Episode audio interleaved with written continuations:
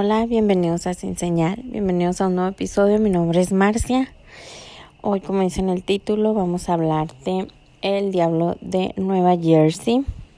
Eh, y antes de empezar el episodio, pues espero que hayan tenido un feliz Halloween, que se le haya pasado muy, muy bien. El mío estuvo tranquilo, relativamente. Y aparte de eso, eh, pues vi un especial de Halloween de la Casa del Conjuro, así como la del año pasado, que hace pues relativamente poco hice un episodio hablando de esa casa y de ese en vivo y todo. Este, pues el año pasado se pagaron 5 dólares. Fueron algunos youtubers, investigadores y la gente que vivía ahí. Estuvo muy bien, a mí se me hizo súper bien por 5 dólares. Este, había cámaras, hicieron, este, hubo sesiones, hubo investigación, hubo muchas cosas. Y pues se me hizo súper bien por 5 dólares por tenerlo en vivo 24 horas todo un fin de semana. Se me hizo muy bien. Este, este año cobraron 19 dólares se me hizo carito, la pensé mucho, de hecho lo compré de último momento. Ah, pero creo que sí, en cierto modo, por ejemplo, hubo muchas fallas con las cámaras que había durante la casa. pero bueno, mucha gente ha hablado al respecto de que cuando están grabando en vivo, cuando quieren hacer cosas, que muchas veces a los espíritus eso no les gusta. Y pues de repente de tener carga completa, se les descarga las cámaras, este, que hay fallas, ¿no? Entonces, pues no sé ahí si hubo fallas con ellos, qué es lo que estuvo pasando, pero pues por ejemplo si fallaron bastante cámaras, eh, no había como tanta cámara por toda la casa como el año pasado. Entonces, por ejemplo, esas cositas sí estuvieron un poquito así como que te decepcionaban, como que... Mm, pero creo que lo que le subió valor a todo el precio y todo fue que fue la familia Pron. La, fueron el papá y dos hermanas. Una ya falleció y las otras dos hermanas y la mamá se quedaron en casa. Mm, viven en otra parte. Entonces sí estuvieron en vivo por tipo videollamada. Pero este el papá y las dos hermanas sí fueron presencialmente a la casa. Entonces también se les entrevistó, contaron su historia, desmintieron muchas historias de los Warren. Eh, Lorraine Warren se quedó con muchos cuadernos de la mamá, libros, notas, cosas que la mamá nomás veía algo y dibujaba y anotaba lo que veía. Um, este, entonces todo eso parece ser que terminó en manos de Warner Bros. Entonces, por ejemplo, son cosas que uno no sabe, son cosas que, que mm, como les digo, yo tenía otra, yo ya había escuchado comentarios malos de los Warren, pero yo los tenía en otra percepción, yo tenía otro pensamiento y con este en vivo pues sí te quedas pensando como que, oye, ¿por qué les hicieron esto a ellos? entonces creo que esas cositas sí valieron la pena, este, hablaron mucho de, este, lo que vivieron vivo y que hasta la fecha están, pues hubo traumas, hubo cosas, este, que también pues eh, Andrea Perón, una de las hermanas, este, aconsejó mucho que, que no estén haciendo videos, no quieran estar mintiendo al respecto solo por llamar la atención, solo por querer ganar gente o lo que sea, porque tú al estar jugando o al estar haciendo cosas estás pues, es algo serio, es algo que te puede pasar, lo que a ellos les pasó no es invento. Mm, su libro está demasiado fuerte, no es nada, nada, nada, nada que ver con las películas. Hay cosas que sí como que medio demuestran y actúan y todo, pero, pero en sí no es nada, nada que ver con las películas. Las películas no quisieron poner nada de los de ellos, una porque pues obviamente los iban a demandar, porque los libros no, ellos ellos no entregaron nada, sino las notas que tienen eran lo que agarraron de los Warren, pero legalmente los pero no les dieron nada. Yo tenía la idea de que cuando ella sacó sus libros, ella los enseñó y les dijeron, no, están muy fuertes para ponerlos en las películas. Pero resulta que no. Los Warren tenían los cuadernos de la mamá, de la familia Perón, y pues no pueden poner, pero dicen que los libros están muy, muy fuertes cuando platican las experiencias. contaron hasta una historia de una vez que estaban sentados en la, creo que a la hora de la comida y una naranja empezó a sangrar. Entonces tú cómo, o sea, no puede ser, o sea, no puede ser. eso es demasiado increíble. Entonces, ¿cómo? Pero entre más historias que contaron, obviamente, cómo se movían las camas, cómo se la mesa levitaba, cómo mm, la mamá fue la que vivió muchas, muchas cosas. Eh, como que los espíritus se llevaban bien con el papá o con todos, pero ya. De hecho, las dos hermanas y la mamá que no estuvieron presenciales en el evento fue porque ellos no pudieron volver a la casa. O sea, nosotros no volvemos, ni al estado, nada. y las hermanas y el papá, pues eh, sí les pasaron cosas, fue muy traumatizado todo, más ver a su mamá, a sus hermanas sufrir. Pero este, ellos siempre se han se han sentido atraídos por la casa, o sea, ellos nunca, ellos no querían dejar la casa. Entonces, sí, este, creo, creo que esos detalles, todas esas historias, todo lo que, es, esas cosas que sí enseñaron, creo que fue lo que valió la pena el precio. Pero como les digo, sí fallaron muchas cámaras, todo, o sea, no fue perfecto, pero mucho comentario de que, ah, es que armar todo esto no es fácil, bla, bla, bla. A mí no me gusta comentar mucho al respecto, pero pues digo, la página donde lo hicieron, se supone que cada rato van a casas a grabar, investigar y todo, entonces no creo que no tengan experiencia armando cámaras y haciendo todo eso, ¿no? No es el primer en vivo que hacían, a eso me refiero. Pero pues estuvo interesante, también fue todo un fin de semana, fue desde, fue 29, 30, 31, este... Entonces sí, sí estuvo muy bueno, porque todavía se acabó como hasta el lunes en la madrugada, pues o sea, sí se acabó, o sea, todo el domingo duró bastante tarde. Digo, claro, depende de las horas del lugar donde las veías, ¿no? O sea, ellos están como a dos, tres horas más de donde estoy, o sea, era diferente horario. Pero estuvo bueno. Eso, o sea, dentro de todo sí estuvo bueno. Mm, y pues bueno, les quería contar eso para después no hacer otro episodio, otro rollo. Pero ahora sí vamos a comenzar con esta historia de El Diablo de New Jersey. Este mes de octubre siento que se pasó volando, ni se disfrutó la temporada de Halloween, por lo menos yo. Y ya las tiendas llenas de cosas de Navidad. Ya, eh, todo es Navidad. Bueno, este, y siempre, pues yo siempre celebro Halloween, pero hoy no, este año ni celebré ni fiesta ni nada. Pero vamos a enfocarnos ahora sí con el episodio de hoy. Vamos a hablar del diablo de Nueva Jersey, como ya les dije, como ya vieron en el título. Ah, vamos a empezar por decir cómo la gente lo describe. Y lo describen como muy alto, con cabeza de caballo, alas de murciélago, cuernos en la cabeza, brazos cortos con manos y pezuñas, cola larga y pues sus patas traseras largas. O sea, todas las piernas, ¿no? Lo cual lo hace alto. Y las patas eh, abajo son como patas de chivo.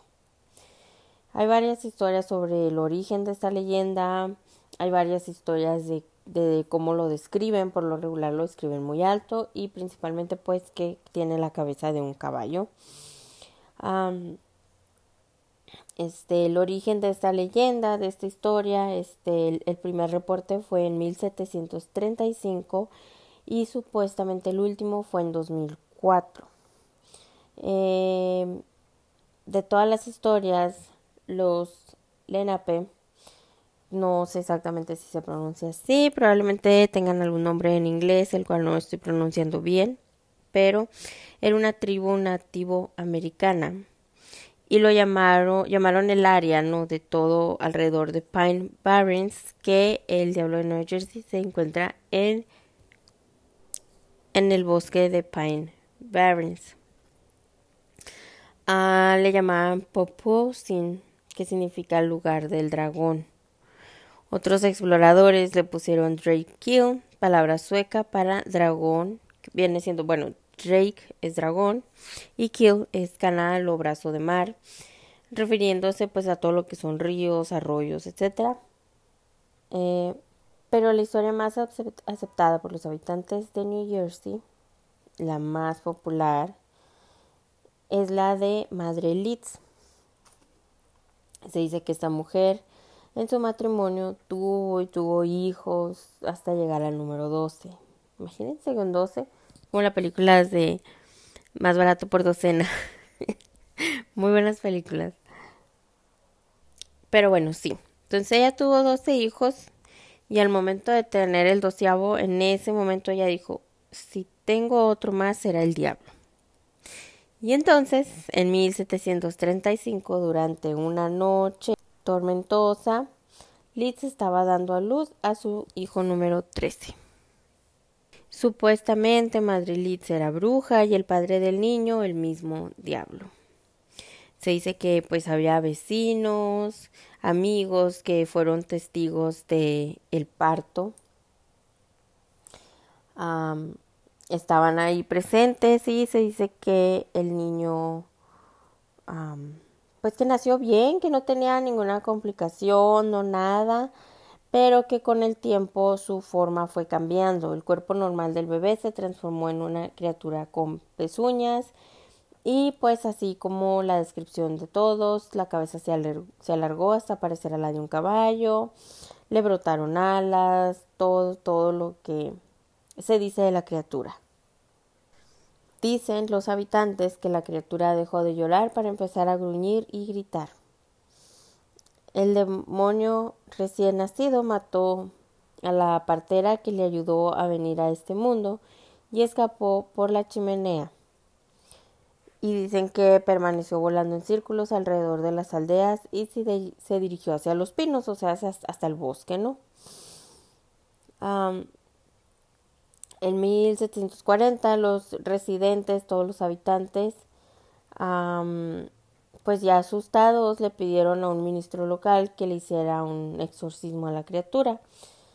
Tras el ritual, los rumores que circularon decían que el exorcismo duraría por un siglo pero el demonio de Jersey regresó a Pine Barrens por lo menos en dos ocasiones antes de que los 100 años se cumplieran. A partir de 1890, las apariciones del demonio de Jersey se volvieron más frecuentes. La madre Leeds fue identificada en la vida real como Deborah Leeds, quien era la esposa de Japet Leeds. todo esto pues pudieron identificar que era real porque Jeffet nombró a todos sus doce hijos en el testamento que escribió en 1736. Esta información era compatible con la leyenda de que el demonio Jersey era el decimotercer hijo de Deborah y Japet. claro que también pues hay más teorías, hay, existen más cosas sobre todo el origen de ese demonio, pero como yo les dije, es lo que los habitantes más aceptan, no es lo que más ellos creen al respecto. Este, muchos han estado, pues todas estas tierras han estado aisladas, se convirtieron en un refugio natural para aquellos que deseaban permanecer escondidos, em, como fugitivos, gente pagana, criminales, etcétera, etcétera, etcétera. Estos individuos se unieron en grupos y pronto se convirtieron en conocidos bandidos que recibieron el nombre Painis. Em, más que así ladrones y eso, la gente era...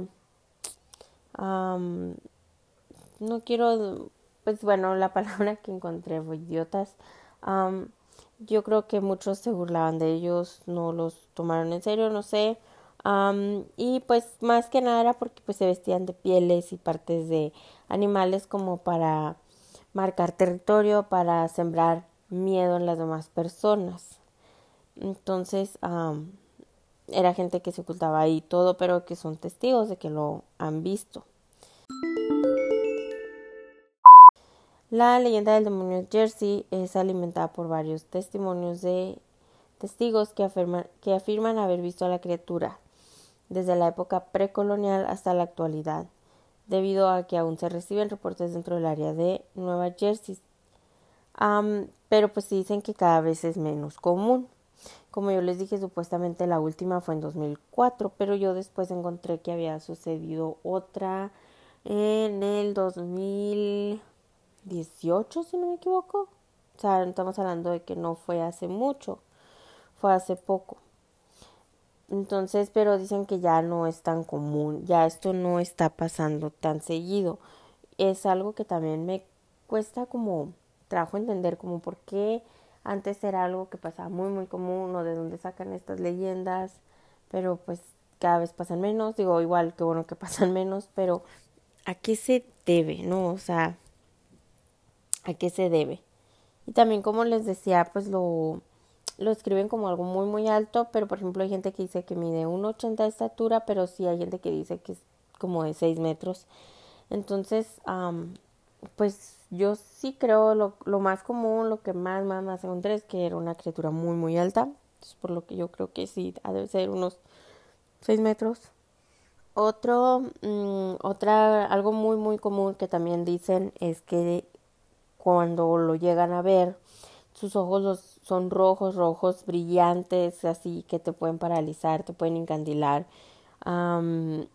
y que pues sí hace algunos ruidos extraños, como un chillido, así como si estuviera sufriendo, como algo así para aturdirte los oídos.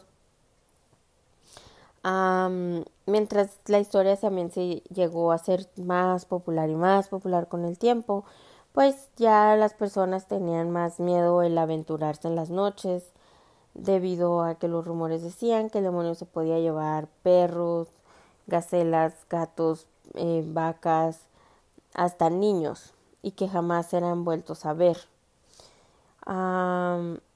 y pues es que lo curioso también es que había desechos de animales y llegaron a encontrarse animales y pues era como encontrar los animales como secos, como muertos de alguna manera muy extraña. Entonces, creo que eso fue lo que pues más llamaba la atención, ¿no? También dicen que, ah, pues como les digo, pues hay arroyos, ríos y todo eso, que es lo que los suecos le decían el nombre. también dice que se encontraban los peces muertos, eh, flotando. Entonces sí era como muy raro como que qué le pasaba a, toda a todos los animales, principalmente animales, no tanto caso de historias de niños ni nada de eso. Ahora, también cuentan mucho como personajes famosos llegaron a ver a la criatura.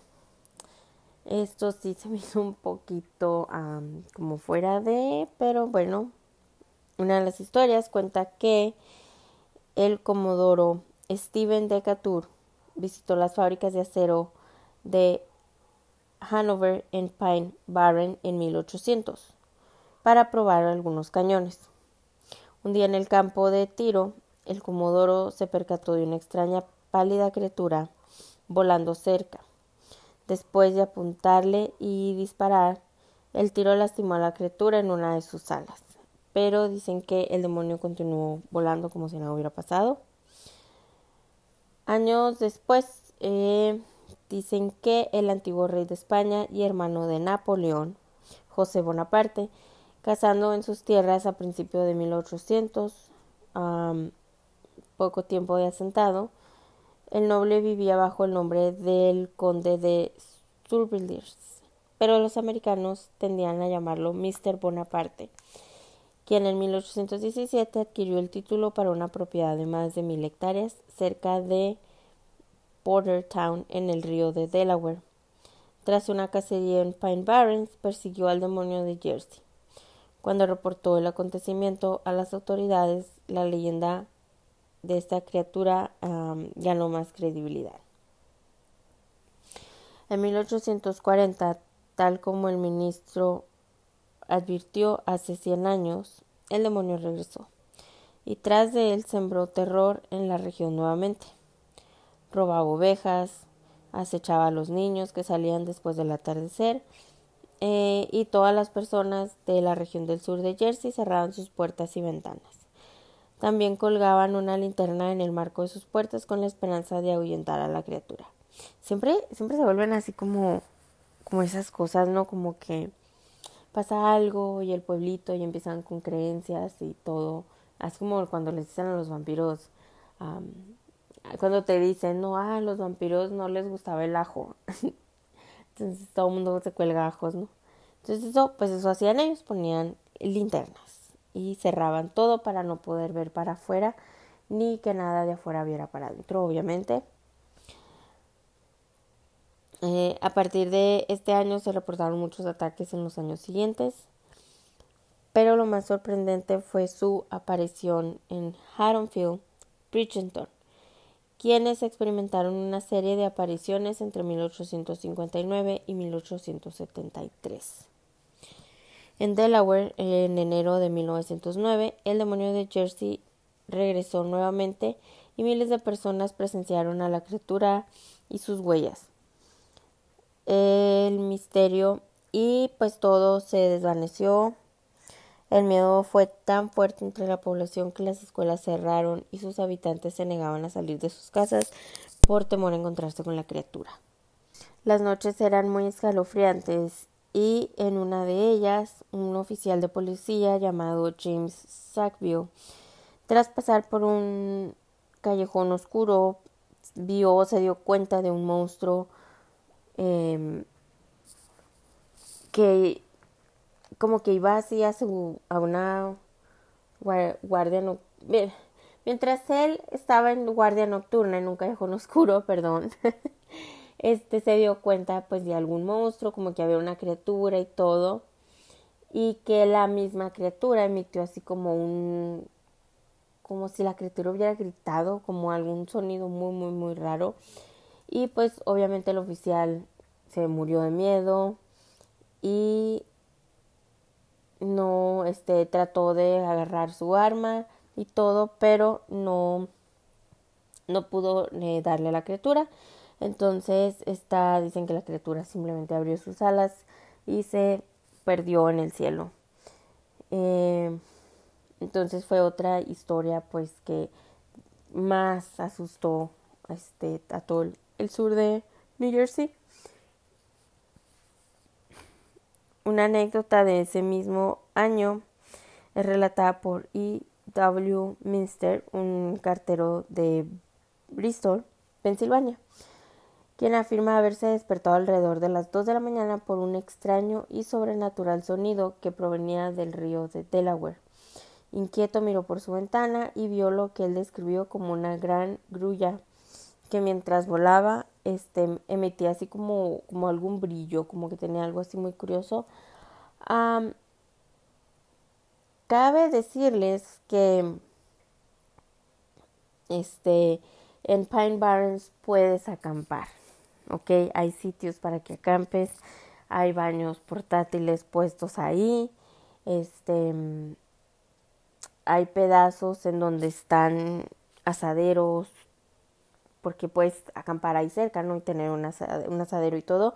Así que si tienen bastante curiosidad, si están dispuestos a, pueden ir a Pine Barrens a acampar una noche y explorar el bosque, ya sea de día, de noche.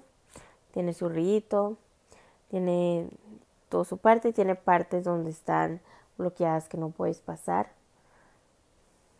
Puede ser un un viaje si te gusta la naturaleza y si tienes curiosidad de el demonio, el diablo de New Jersey. y bueno, vamos a continuar con esto.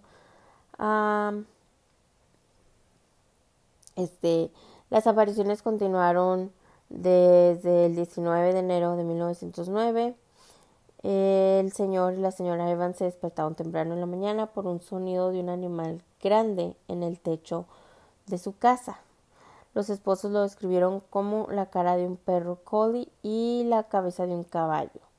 Tenía un cuello largo con grandes alas, patas traseras similares al similares como así pezuñas de caballo.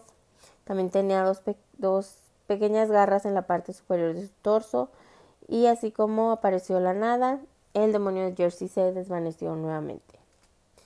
Es más conocido como el demonio de Nueva Jersey que el diablo de Nueva Jersey. De igual manera, de las dos maneras van a encontrar la historia, de las dos maneras van a poder ir a Pine Barrens y averiguar sobre él. así que igual no, Ana, no cambia mucho.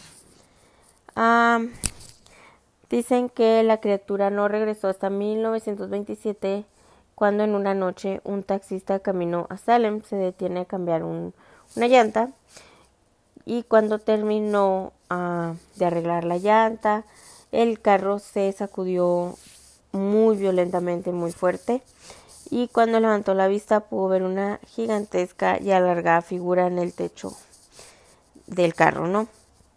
El taxista dejó sus herramientas y tras subirse corriendo al carro condujo toda la noche a velocidad dejando eh, el horror atrás. Eh, paró en la estación de policía de Salem para reportar lo que había sucedido.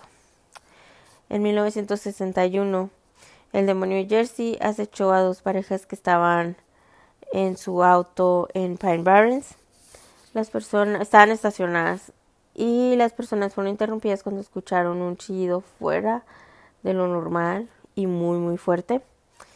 Y cuando observaron por las ventanas, el techo del vehículo fue aplastado, aplastado hacia adentro. Sin perder el tiempo, huyeron y al poco tiempo regresaron, pero nuevamente escucharon ese ruido, ese chillido, y vieron a una criatura volando por los árboles mientras se rompían pedazos de madera en su vuelo. La cabeza alargada como la de un caballo es una de las descripciones más repetidas de este animal legendario.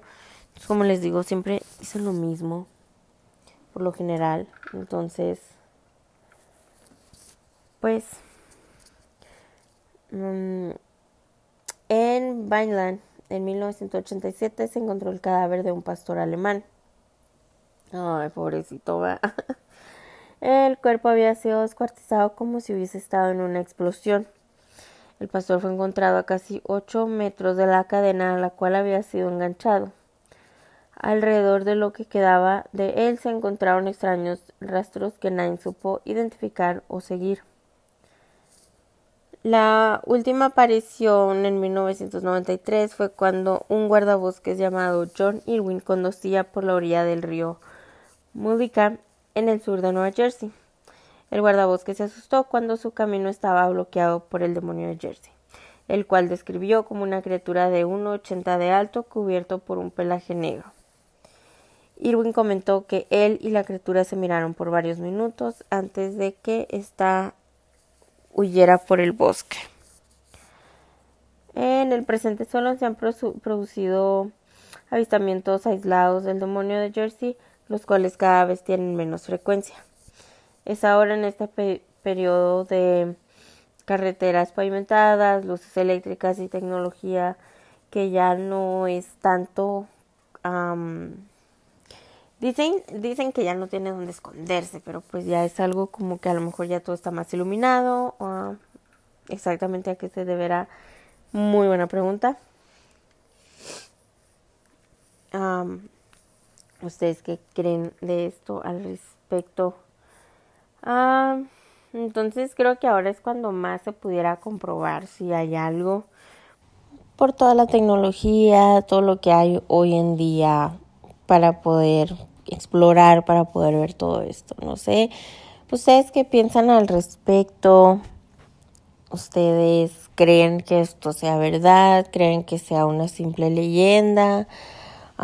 digo, pues se dice que hay mucho testigo, pero ¿ustedes qué piensan? Eh, y pues eso es todo por el episodio de hoy amigos. Espero que les haya gustado. Ya saben que en la descripción están los links para las redes sociales, está el correo por si gustan mandar su historia. Ya saben, a cincenalpodcast.gmail.com, igual está en la descripción. Em, me ayudará mucho si dejan su buena reseña en Apple y claro que se suscriban y sigan este podcast. Y nos vemos la próxima semana con otro episodio.